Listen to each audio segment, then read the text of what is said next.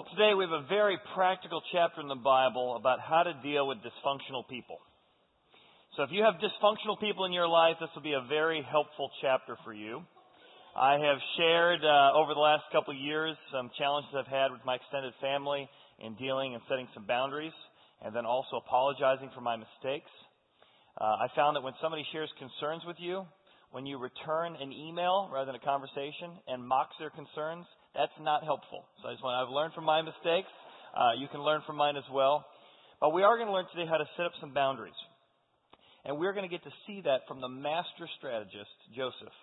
He's a master planner. He's a master strategist. But in this particular chapter, he's going to take those strategies and those skills and apply them to dealing with his lost brothers who've come back into his life. And whether you have children, whether you have colleagues, whether you have friends, or whether you are showing up to a family reunion soon, you're going to need these skills. And I, I feel like, uh, in a lot of ways, Joseph's dealing with lost boys because these are the, the, the brothers who've been out of his life for a long time. They're a little unruly. They're challenging. They've been used to doing whatever they want. And so for him to set up some boundaries can be very key. And so for you and I, dealing with lost boys is going to require a trip to Neverland. And we're going to look at several never lessons Things that, you, that Joseph decided he's never going to do again in interacting with his brothers. And in doing so, what I'm hoping for you and I is that we're going to be able to set boundaries. We're going to learn how to be how to be loving in those boundaries without being cruel and without being codependent. Some of us lean toward the codependent side. Uh, we end up getting enmeshed into relationships and we can't set boundaries. Others of us set boundaries, but there's no love anywhere to be seen. And in Joseph, we see this unique combination of both. So if you turn with me in your Bible, we're going to look at our first never lesson. Number one, never try to change people, only let them face consequences. Never try to change people. Joseph knows he can't change his brothers. They have made their decision, they've been in those decisions for many years, but he does let them face some consequences. Now the famine was severe in the land, and it came to pass, when they had eaten up the grain which they had brought back from Egypt, their father said to them, Well, go back, buy us just a little food. But Judah, the one who sold Joseph into slavery, spoke to him, saying, This man, and notice the phrase the man, it's going to be used several times in this chapter to describe Joseph. The man solemnly warned us, saying, You shall not see my face unless your brother is with you. If you send your brother with us, our brother with us, we will go down and buy your buy food, Dad. But if you're not going to send him, we're not going to go down. For the man said to us, "You shall not see my face unless your brother is with you." Now notice the boundary that Joseph set with his brothers was this: I'm going to provide for you. I'm going to give you the food you need. But he's testing to see whether or not they're trustworthy. And his boundary is so clear that Judah can actually spell it out. Hey, he said we can come back. He said he'll give us food. He said he'll take care of us. But he wants to make sure we're trustworthy. We said we had a younger brother. He said we have to bring the younger brother. Unless we bring him, we can't go. Because he made it clear that unless we do what he said, he's not going to play this game with us. And thus twice he's able to articulate that. So Joseph says to himself, I know I can't change these folks, but I'm going to set up clear parameters to see if they're trustworthy. I want to see how they interact with the younger brother. I want to test and see whether or not I can be in a relationship with them and that they're safe people. I think for some of us, the idea of letting people face consequences is a real challenge. In fact, Henry Cloud, in his book Necessary Endings, and his new book Never Go Back, tells stories of how to set up boundaries in ways that are healthy, especially with dysfunctional people. He tells the story of Helen. I'm sorry, Ellen. Ellen had got a brand new job and she had moved up in the company to a point at which she was in charge of an entire division. Now, in order to move that company and that division into a new area, she's going to have to make some hard decisions. There were several people in leadership positions who just really weren't leaders. Good people, competent people, but not leaders. So she's got to move them out of those positions. And every time she got to execute her plan, she, she stalled. So Henry turned to her and said, Well, why is that? She said, Well, one of the practices I've had uh, as a manager over the years is I imagine my employees on the ride home. And I know that many of these folks who've been leaders for years, even though they're, they're, they've reached the lid, if I take them out of leadership position, they're going to have a very negative ride home. And so every time I go to institute this, I think about that negativity and I just can't pull the trigger. He said, Well, do you think negative is bad? She said, Well, of course negative is bad. He said, Well, have you ever had an infected tooth? She said, Yeah. When you have an infected tooth pulled, is that bad? No. Now it hurts, but it's not bad. He said, sometimes for the good of the organization and to move somebody forward, you've got to face the consequences and give them loving truth that maybe you've hit a lid. And so just because something hurts doesn't mean it's harmful. As she wrestled with that, she said, You're right. I don't want I want to protect other people from any kind of pain, but often it's when we face the consequences of pain or let somebody that we know where there's an anger problem or addiction problem, we're so trying to protect them from their own decisions, we don't let them experience consequences. And so that became a major uh, turning point for her in being able to execute her plan. The second lesson we see here is, that I think, a key one for successful people. You see that in the book of Proverbs all over the place. Wise men and wise women learn from their own mistakes. More than that, a wise person learns from other people's mistakes. So they are committed to Neverland. And here's the never lesson never return to what hasn't worked. At least learn new bad lessons, right? But don't learn the same lesson. And you see that in this passage. Now remember, Israel's name used to be Jacob. And remember, he has spent his life manipulating, controlling, bossing, trying to outsmart the system. He tried to steal the blessing from his brother once when he was young. He tried to wrestle it away from his dad, which he did with his mom's help. Uh, he ended up wrestling with Laban. He's got a history of a pattern of manipulation. And the family dysfunction is on display here as he, as a father, is now bossing around his adult children. Why did you deal so wrongfully with me? See how he personalizes everything? As to tell the man whether you still had another brother. Whatever happened in Egypt, I don't know, but you handled it poorly. And by the way, whatever you did was against me. Why did you even tell me we had another brother that has to come now? So pushes against the boundary, pushes against the system. Takes it very personally. Well, this has been a real history of his, taking things personally, controlling and manipulating. But they said, the man, there he is again, asked us pointedly about ourselves and our family, saying, now, Joseph was not a victim of his circumstances. Now, we might look at it and say he was, but he began to say to himself, How did I get into this mess of being put into slavery? Well, I'm not going to return to that mistake again. I was naively trusting of some people who weren't trustworthy. I'm not going to learn that lesson again. So this time in dealing with my brothers, I'm going to put a whole series of questions and boundaries in place to make sure they're safe before I trust them. Now we're going to find out he wants to love them, he wants to forgive them, he wants to reconcile with them, he's got a very tender heart toward them. But he's never going to return to what hasn't worked. He's not going to blindly trust people who've hurt him in the past. So he asks some very pointed questions because these are professional liars.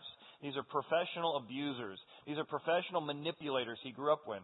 So he is going to come face to face with his abusers, his accusers, these dysfunctional lost boys, and ask very pointed questions because he too doesn't want to return to what didn't work. He said, Question one, is your father still alive? Question two, have you another brother? And we told him according to these words. Could we possibly have known that he would say, Bring your brother down? Come on, Dad. How can, we, we can't be God and know what everything's going to happen. But I love this word pointedly. I had a friend years ago um, person attending a church I was at, and he came to me and was confessing a long-term addiction to pornography, and that we had uh, had some conversations over the years when he'd come into the church, and I'd asked him some questions about it, and he'd said everything's fine, and he wanted to admit to me that he had lied almost every time. I said, "Well, you didn't want to ask me to hold you accountable." He said, "Well, you didn't ask the question specific enough." Okay. He said, "By the way, I'm here today because I hit my wife for the first time um, this week. I said, Wow, did she call the police? No, why would she do that? Because um, there's consequences to doing something illegal and wrong like that. He says, Well, it's, it's only happened once before. I said, Well, wow, you're talking about the rationalization already beginning. I said, Well, how long you been married? He said, You know, whatever it was, 15, 20 years. He said, It's only twice in our entire marriage. I went, Okay, I'm going to learn this lesson. I better ask some very specific questions. between the first time and the last time you hit your wife, was there 15 years in between there? No. Was there 10 years in between there? No. Five. Did it happen within the last month? Yes. So you've hit your wife twice in the last month, and you're trying to rationalize that and tell me that it's okay, there should be no consequences, and you're trying to paint a better picture than yourself. I said, Well, I'm going to call the police on you because you've got to face the consequences of this so you're going to be able to change. I love you. I care about you. And that became a, a turning point for a very significant change in him and in their relationship. But it required this skill. I wasn't going to return to what hadn't worked. I wasn't going to ask generic questions and assume all was good. I was going to get very pointed. Maybe you need to as well. But there's something you and I all return to. I don't know what yours is. It's probably individual to all of us. So, what is your go to returning pattern that hasn't worked in the past, but you keep returning to it? Is it the way you handle your anger? You blow up, or you stuff it, stuff it, stuff it until you blow up. You keep doing it over and over, year after year, and you keep returning to it. Successful people recognize this is hurting people, this is blowing up and hurting people I care about. I've got to change the pattern. I'm never going to return to the same pattern. Maybe it's withdrawing instead of dealing with issues. Maybe it's not asking for help. Maybe it's sulking. Maybe it's worry. Maybe it's saying to yourself, well, no one cares anyway, which makes you feel alone, but you keep saying it instead of just asking for help. Maybe it's, well, no one helps around here. Maybe it's control, like Jacob. Maybe it's anxiety. Maybe it's fear. You can't engage in a decision because fear consumes you. Maybe it's half truths, like Joseph's brothers. Maybe it's you power up. Maybe it's self pity. Maybe it's you have a tendency to go toward worst case scenarios. Or maybe, and I just want to warn you, this is a real key one I've seen. The, well, I'm Job. I'm Job. I know lots of folks who have this go to tendency. And first, let me tell you this you're not Job.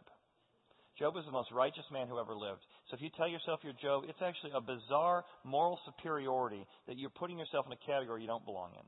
Secondly, it is a way in which you take, you get out of responsibility for changing your decisions. Well, I can't change anything anyway because I'm Job. Things just happen to Job. Things in the, in the utter uh, spiritual realm happen, and he's just sort of on the dumping ground of it. I'd really encourage you. I've never seen anyone tell themselves they're Job that's moving in a healthy direction.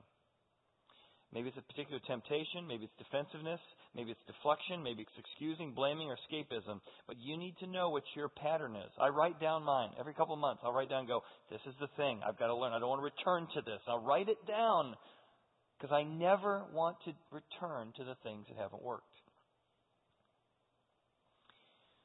remember for me, um, I was uh, helped my son buy a car recently, and I uh, bought a car myself. And so while I'm sitting in the, the, the DMV, I'm thinking, I do not want to pay this tax on the price of this car. And the person who had signed over the title to me had not put the price in. And I could feel the temptation of sort of changing the number. More than that, my creative mind was like, there's got to be some way to justify that it wasn't really the full amount. And I just couldn't imagine, minute after minute. And then I'm sitting in the DMV, they wasted an hour and a half of my time, and I'm going, what if I could bill them for my hours? And so if I took the amount of hours they wasted of mine, subtracted that, and I just this, this temptation the whole time. I finally get up there to uh, to write it down, and I'm just like, oh, get back and forth, and I'm like, I am going to write down the right number because my integrity is not worth twenty bucks or two hundred bucks or two thousand bucks. And I wrote it. Boy, it was like all the pressure was off when I did it. But I was amazed at going up to that place, the struggle, internal turmoil in me. And then the freedom that came when I said, God, I'm going to do the right thing. You did waste all my time. I read an article this week about Mohammed El Erian, CEO of PIMCO, a financial firm. And one of his patterns he came face to face with when he met his six year old daughter one day. She was tucking her into bed. And she said, Honey, um, do you want to give Dad a kiss? No. Why not? Because, Dad, you're not prioritizing me. It's like, Really? She went into her room. She brought back this handwritten note. She said, Here's 22 things you've missed the Halloween parade, my first soccer game. And she listed out 22 of them. And he said, he immediately got defensive. There's a good reason why I wasn't there or there or there. Hey, uh, and then it struck him. The way I'm living my life, I am actually not investing the things I say are important. And he decided, and this isn't for everybody, he decided to make a radical change from that pattern. He actually changed jobs. He stepped down as CEO from the company right in the middle of like the, the best time. The company was doing incredibly well. And he stepped down and went into a different type of consulting business so he had more freedom to prioritize his daughter. Radical stuff. I just know whatever yours is, it's going to take radical changes to break these patterns. Next question is never fail to ask, what part did I play in getting here? And this is striking to me. Again, Joseph isn't a victim. He says, my naive optimism got me here. I'm going to learn from that. I'm going to ask myself, what part did I play? Judah, it's his lies that caused his dad to stay in grief for 20 years, not knowing what happened. It was his lies that caused other people to take the consequences of his decisions. For Jacob, he trusted his younger son before to his brothers, and they didn't bring him back. He's like, wow, what part did I play? This time I'm going to ask some more questions before I send Benjamin off. But successful people never fail to ask, what part did I play in getting here? Whether it's a relational conflict, a business decision, you say, it might only be 5%, but I want to own my 5%. I want to own my 10%. Because it's so easy to deflect and point to other people's 20% or 80%. Successful people own their percentage of the problem because they ask this question. So then Judah, the guy who'd sold Joseph into, into slavery, said to Israel his father, Send the lad with me. And what you're going to see is Judah, the liar, Judah, the excuser, Judah, the everybody's to blame but me, has changed right here in this passage. He says, I'm going to take responsibility. We will go, arise and go, that we may live and not die, both we and you and also our little ones. I myself will be the surety for him. I will protect him like I didn't last time. From my hand you will require him. If I do not bring him back to you, set him before you, then let me bear, bear the blame forever. I think what Judah has discovered is that Judah's lies have gotten people hurt in the past. And he's decided from this point on, no more passing the buck. I will hold accountability here. Well, why has that happened? Well, if you remember back in Genesis 38, we had the Joseph story going on. He's sold into slavery. And then, and now for something completely different. There's a story about Judah lying, sleeping with a prostitute. Turns out to be his daughter in law, Tamar. And then she's found out to be pregnant. He gets all mad and says, Well, you know, we can't have this kind of thing in the family. That's embarrassing. Let's burn her. And she says, Well, by the way, before you burn me, I know you'd want to know who did this. And she hands him his signet ring and his material that she had kept. And I think that chapter is in the Bible because that's the hard consequences God used in Judah's life. For him to go, My lies hurt people. I have got to start taking responsibility and changing my behavior, changing the way I interact. Stop the manipulation. Stop the lies. And I think that's what sets up this chapter here because he has changed, clearly. He's taken responsibility. But I think Jacob's still concerned. Jacob's concerned that he didn't protect his youngest son last time. So this time he says, we want to make sure we do it right. For, for, if they had lingered, this is Judah talking, surely by now we would have returned the second time. Their father Israel said to them, all right, if we're going to do this, we're going to do it right. Take some of the best fruits of the land in your vessels and carry them down as a present to the man. Give him a little balm, a little honey, some spices, some myrrh, some pistachio nuts, and almonds. I want to make sure that we do this right. Let's not go cheap on making sure we respect this man. And I want you to take back double the money in your hands. Because remember, last time they went with money, they returned with the grain, and they got their money back. Now you would think this guy's in charge of the largest empire in the world. You think to yourself, now he's not going to remember us. Of all the people that go through Joseph's line every day, and they didn't know he recognized them. It would have been easy to justify not doing this, not giving financially, not giving back and restoring what happened, but he doesn't. He says, take double the money. We're going to do this right. No more manipulating, no more tricking, no, no more trying to work the system. Take back in your hand the money which was returned in your mouth of your sacks. Perhaps it was an oversight. Even if it was, we're going to do it right. Take your brother also and arise and go back to the man. And may God Almighty give you mercy before the man, that he may release your other brother, Simeon still in jail, and Benjamin. If I am bereaved, I am bereaved. Remember that phrase. So the men took the present and Benjamin, and they took the double the money in their hands, and arose and went down to Egypt, and they stood before Joseph. I tell you, when you start putting your money where your mouth is, that's when you begin to see that you're prioritizing it. And for them, they decided making a gift giving generously, putting my money into God's priorities is so key because my heart's going to follow my treasure. I think that's why God put tithing in place for us. Because when you give, it keeps you from both overspending and from over hoarding. Some of us are savers and you can never save enough, and giving keeps you from making hoarding the idol in your life.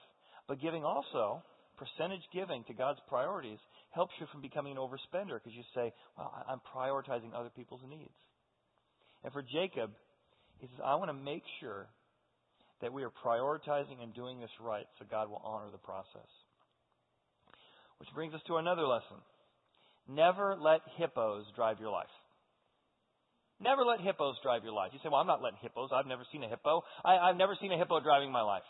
There's a place in the brain called the hippocampus. And the hippocampus, when you have an emotional event in your life, it stores that memory emotionally. And what happens is the hippocampus, when it kicks in, emotion drives your decisions, and the rational part of your brain shrinks actually during those decisions for a moment because you're not engaging the rational part of your brain. So what happens if you have something painful in your past, it gets stored in your hippocampus. And so when you come to a similar circumstance, you feel yourself react to this. Oh, I know what this is like. I've been here before. I'm not going to go there again. And you think you're reacting rationally. Some people even think, well, God's speaking to me. Well, maybe He is, but maybe it's your hippocampus. And the problem is when the hippos drive your life, you're not even thinking rationally. And sometimes when we encounter circumstances in our life, we react out of pain. I have a friend of mine says it this way. If you're getting hysterical, it's probably historical. If you're getting hysterical, overly emotion for this circumstance, it's probably historical. Your hippocampus is in charge. We got to be careful of this. We make bad decisions when hippos drive our life. And here's what happens in this passage. His final speech, Jacob says, May God Almighty give you mercy before the man, that he may release the other brother and Benjamin. If I am bereaved, I am bereaved. This phrase and this word is hardly ever used in the Bible. In fact, if you do a search in English or in the uh, Strong's Hebrew Concordance, you find the last time this word was used was way back in Genesis 27. There's something about this phrase that comes out of him as a reminder of what happened years ago. So let me tell you what happened years ago. Jacob's mom helped him manipulate their dad Isaac to get the blessing out of him from Esau. Esau returns, finds out he's lost the blessing, and he's ready to kill Jacob. So Jacob's mom turns to him and says, Listen, why should I be bereaved? Also of you both in one day. I know I've lost Esau because he found out I helped manipulate the blessing from him. But I don't want to lose you too. So run! Run! It's worst case, run! Find Laban's house. Hide out. Don't take responsibility. Don't forgive. Don't repent. Run! React. To which now the same word is used 20 something years 20 something chapters later, many many years later, when he feels like he's losing his children for the first time. He's going to lose Benjamin just like his wife, his mom was worried about him. And oftentimes, when our hippocampus drives our life, we begin to take things that happened in the past and it drives our decisions. Sometimes those are good decisions, but many times they aren't. We react rather than repent. Other times, that hippocampus leads us to fear rather than faith. Somebody calls up on a Friday and says, as your boss, hey, uh, we'd love to have a chat with you on Monday, first thing. Is your reaction to think, well, this is going to be a good thing? No, your whole weekend is ruined, isn't it? Fear. The hippocampus says, oh, I've been in those meetings. That's what happens right before you get fired. Oh my goodness, oh my goodness, oh my goodness. And that's what happens in the passage. Joseph saw Benjamin with them. He said to the steward of his house, Man, take these men to my home, slaughter an animal, make it ready, for these men will dine with me at noon. Man, I can't wait to be with my brothers. They're passing the test. They brought him back. It's going to be a good time.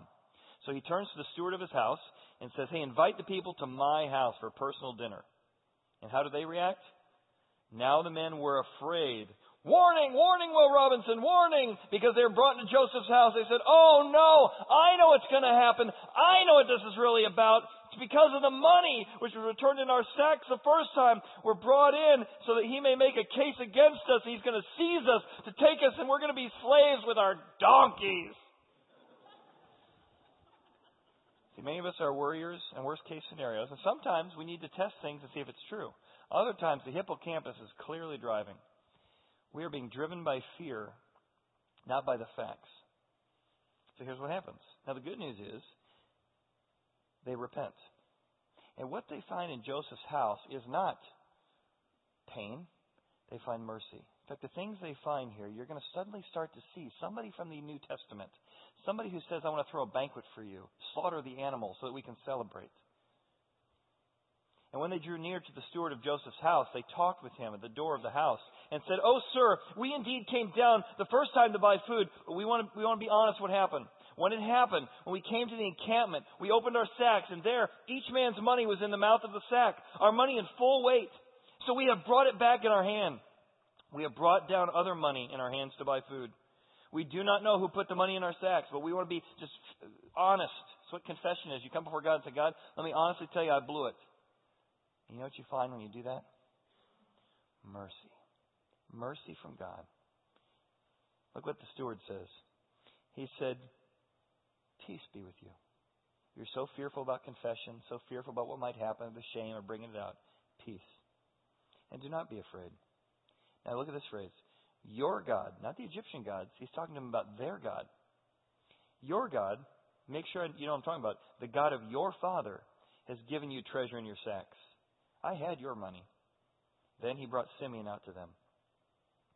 These guys who have manipulated, wasted seemingly 20 plus years of Joseph's life. And how does Joseph treat them? He throws them a party. He not only gives them food, he doesn't even make them pay for it. When they try to return the food and the money, he doesn't take the money. He says, Peace to you. And you've got to imagine that Joseph, in this pluralistic society, where he's now the second command, is talking about his faith in a God who works through the dungeons and through the prisons. Because he is impacting his right hand man, the steward, who is talking not about the Egyptian gods, but about the God of Joseph. They also find grace. So the man brought the men into Joseph's house and gave them water and washed their feet. Man, it sounds like somebody, doesn't it? Throwing a party for a prodigal and washing their feet. He gave their donkeys feed. And they made their present ready for him. They responded to that grace by giving them a gift of a present. Thank you so much. Thank you for your grace and mercy. Joseph comes in at noon and they heard that they would eat bread there. Wow, they're having some kind of communion together. They're eating bread together after the washing of feet. And when Joseph came home, they brought him the present which was in their hand into the house and bowed down before him to the earth. And now we see the third thing you find in Neverland. You find sovereignty of God. Look what happens.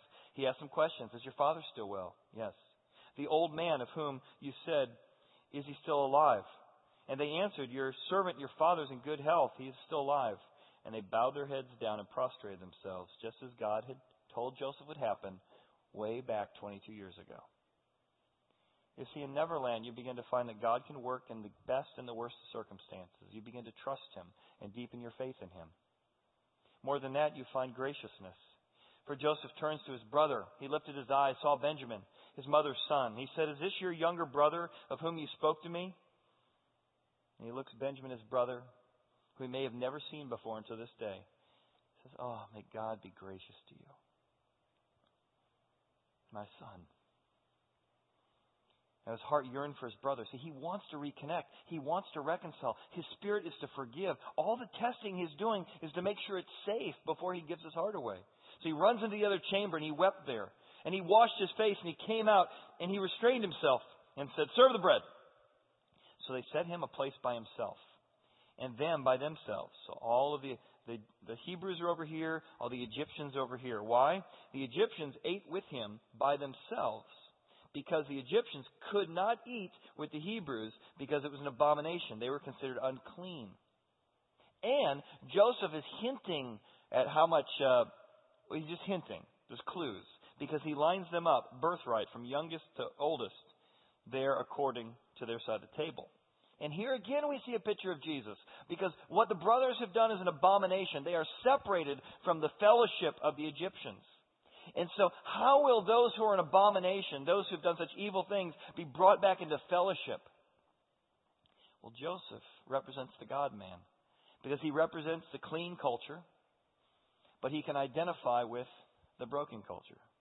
Just as Jesus himself was fully God, he was fully clean, yet he became one of us so that he could be our substitutionary atonement. He could make a way that we who are unclean or abomination could be rejoined because God is both the just and the justifier. And here we find the graciousness. And lastly, we find the testing. So he took the servings to them from before him, and Benjamin's serving was five times as much as any of theirs. Why would he give the youngest brother five times more than everybody else? Because he's still testing them. He's still setting boundaries. And here's the question he's asking himself. When I give this younger brother five times more, will they be envious? I'm going to look at the look on their faces. I want to see how they react. Have they learned to rejoice with those who rejoice instead of being consumed with envy and covetousness? And here's what he finds they were merry with him. Wow. They really have changed.